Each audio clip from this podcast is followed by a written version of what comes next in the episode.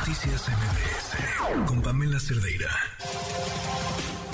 Una vuelta al mundo del deporte. El marcador de Rosa Covarrubias en MBS Noticias.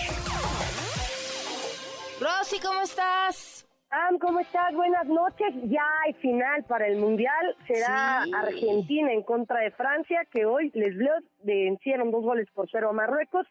Teo Hernández con una joya de gol. La verdad es que después de una jugada en la que Bono atajó todo, bueno, pues Teo llega con una técnica, le pega el balón prácticamente de, volea, una chilena muy cerca, y eh, Bono no pudo detener el esférico y con ese gol se adelanta Francia y después Colomuani pues marca el segundo para darle la victoria y eh, su cuarta final en 24 años a los franceses. En 98 derrotaron a Brasil, en 2006 perdieron en contra de Italia, aquel famoso cabezazo de Zinedine Zidane a Materazzi. Luego en 2018 ganaron ante Croacia y ahora bueno buscan hacer historia como el único equipo en mundiales que logra conseguir el título en copas consecutivas. Hugo Lloris habló sobre el rival, obviamente sobre la selección argentina y su jugador estrella Lionel Messi. C'est une grande finale, il y a tout pour une grande finale et euh, grande équipe. euh, Es una gran final, hay de todo para tener una gran final y Argentina es un equipo grandísimo que lleva tiempo dándole la vuelta al mundo, encadenando trofeos y han demostrado lo competitivos que fueron a lo largo de esta competencia. Además, tienen claro que este jugador ha marcado la historia de nuestro deporte, pero creo que por otro lado, también nosotros tenemos argumentos para responder y hacer una gran final. Así que está todo para tener un gran partido. Necesitaremos cambiar algunas cosas para tener el partido de nuestro lado. El sábado el juego por el tercer lugar entre Croacia y Marruecos. Por cierto, comentar que tanto en Francia como en Alemania y Bélgica hubo disturbios porque pues aficionados marroquíes estaban molestos por la derrota de su equipo. El sábado estarán buscando pues terminar con el tercer lugar del Mundial y el domingo a las nueve de la mañana tiempo del centro de México, Argentina contra Francia por el título de Qatar 2022. ¿A quién le Vamos a vas, hablar- Rosy? Yo, mi, híjole, mi corazón está con Francia, Pam. Ok, Solo- ¿por qué? Solo espero no salarlos. La verdad es que yo fui muy fan de Zinedine Zidane cuando jugaba en la década de los 90 y obviamente cuando se tiene que retirar de, de las elecciones en aquel mundial de 2006 y bueno pues no se no se fue con la con la cabeza en alto como se le puede llamar.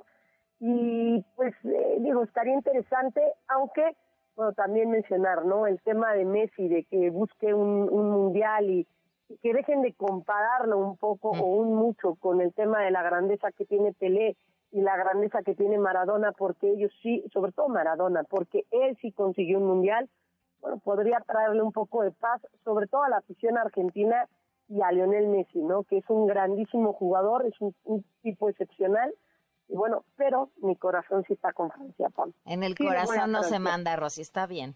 En el corazón no se manda, exactamente.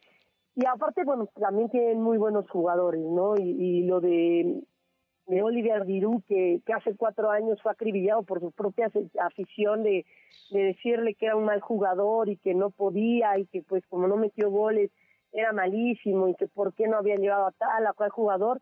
Bueno, el día de hoy, bueno, pues está demostrando el por qué es un seleccionado nacional y el por qué está en el Mundial. Así que va a ser, eso sí, espero que sea una final más cerrada que la que hubo hace cuatro años, pero que sea un gran partido y que sea un gran espectáculo, sobre todo para la gente que está en Qatar y que lo va a ver en Claro. vivo, porque pues sí, vivir una final de, de- de un mundial de fútbol es inexplicable, sobre todo cuando te apasiona este deporte. Ahora sí vamos a regresar un poco a la realidad que es la Liga MX. Se está jugando la Copa México, Pam. Sí, digo, digámoslo así, ¿no? Grandes ligas y, y ligas pequeñas. Ok. Carlos González, ayer, bueno, Pumas y Toluca se enfrentaron en Ciudad Universitaria, empate a un gol, Carlos González adelantó a los Diablos Rojos al 70 y Juan Ignacio Dineno empató el marcador en el último minuto y en el otro partido que se realizó ayer, Tigres y Matatlán igualaron sin goles, hay que recordarlo, es una copa o es un torneo de preparación de cara al clausura 2023 y precisamente Diego Coca ahora entrenador de Tigres, habló sobre la incorporación de Gorriarán y el tema de que si van o no van a traer más refuerzos. Esto fue lo que dijo. Vamos a tener eh, la posibilidad de tener algunos sistemas que sean variables y modificables también dependiendo de lo que hace el rival. Y con el tema de los refuerzos sí estamos buscando algo más.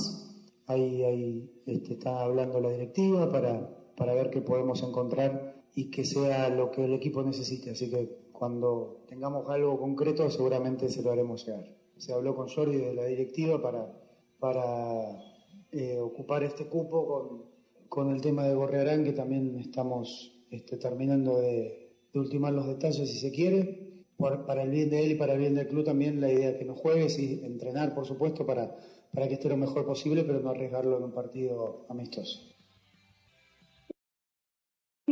el Cincinnati de la MLS dio a conocer que rechazó una oferta de 7 millones de dólares por parte de Chivas para hacerse de los servicios de Brandon Vázquez.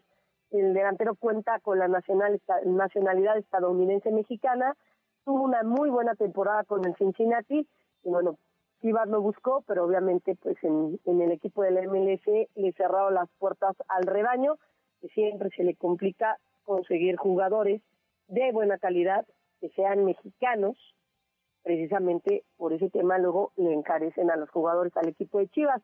Y una investigación de la Liga de Fútbol Femenino de los Estados Unidos y de su asociación de jugadoras habló, eh, habíamos platicado de este tema del, de los abusos de acoso sistemáticos que se dieron en, en, la Liga Femenina de los Estados Unidos. El día de hoy se dio a conocer que al menos seis de los doce clubes participantes en este campeonato siguen siendo víctimas las jugadoras de abusos y, de trato vejatorio. La investigación fue pues hecha por un bufete de abogados. Hace 14 meses empezaron ya de plano y de lleno las investigaciones. Esto después de que un grupo de jugadoras dieron a conocer, levantaron la voz de que pues había un abuso sistemático por parte de entrenadores y directivos, quienes el día de hoy se da a conocer que por la fragilidad y la falta de estabilidad financiera de la liga, obviamente pues se da el abuso a las jugadoras. Y en noticias que no van a agradar mucho a los aficionados del NFL, Peter O'Reilly, vicepresidente ejecutivo de eventos internacionales de la liga, pues prácticamente ya hizo oficial que la mayor liga de fútbol americano en el mundo no va a estar presente en el 2023 en México.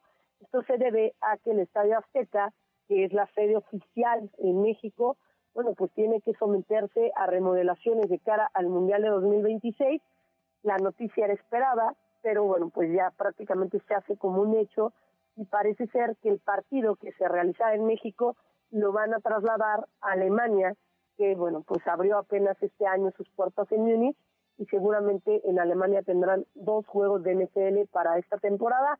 Malas noticias para los aficionados mexicanos.